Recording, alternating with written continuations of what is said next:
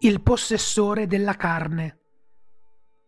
In qualunque città, in qualunque paese, vai in un qualsiasi istituto mentale o casa di cura alla quale puoi arrivare. Raggiunta la reception, guardati attorno attentamente. Cerca qualsiasi impiegato che stia consumando un pasto. Cerca colui che ha terminato o almeno quasi consumato il cibo. Se chiederai a qualcun altro che non ha ancora finito il suo pasto, tu lo diventerai. Chiedi del possessore della carne.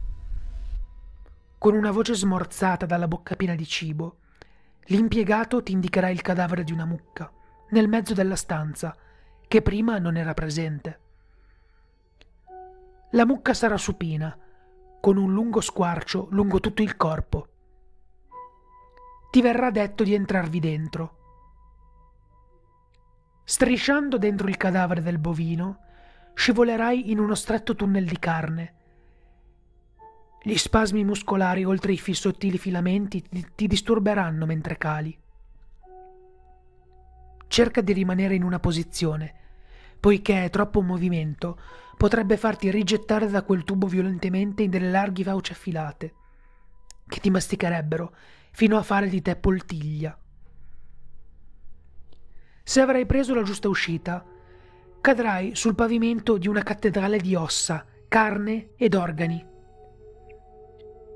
Occhi di ogni dimensione ti fisseranno da molti luoghi. Alle tue spalle, nel pavimento arcuato, una gabbia toracica gigante ospiterà due grandi polmoni ed un cuore della medesima taglia. Inserito nelle mura, in un imponente cilindro di vetro, galleggerà un gigantesco cervello pulsante immerso nei fluidi. I suoi lunghi nervi si estenderanno come ragnatele ovunque, raggiungendo ogni lembo di carne.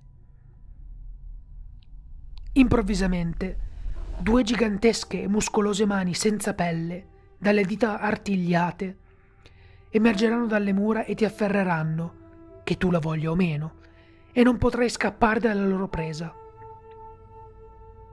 Il cervello non risponderà a nulla che tu farai o dirai, eccetto una sola domanda. Se non riuscirai a domandargli nulla, sarai smembrato pezzo per pezzo, ancora in vita, costretto a sentire il dolore che ti verrà inflitto, mentre la tua carne verrà assimilata a quella delle pareti della cattedrale.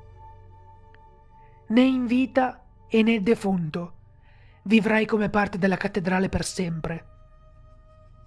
La domanda da porre, per non soffrire questo fatto crudele, è perché disprezzano la vita? Il cervello aprirà il tuo cranio senza che tu provi dolore.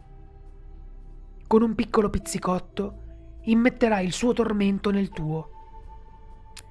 Realizzerai ora, nel dettaglio, cosa rende la vita tale. Tutta la conoscenza, i successi ed il progresso del genere umano diverranno completamente inutili.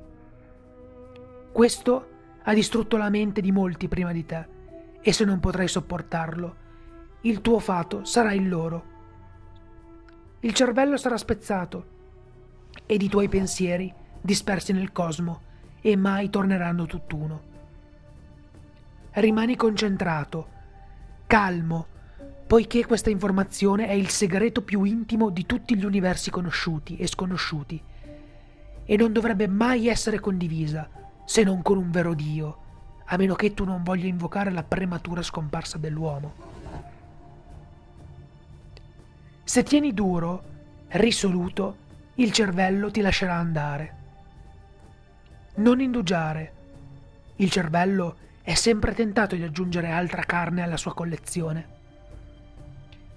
Vai via da dove sei venuto e, e quando ti ritroverai in un vicolo cieco, ti troverai nel tuo letto, al contrario, con i piedi sul cuscino.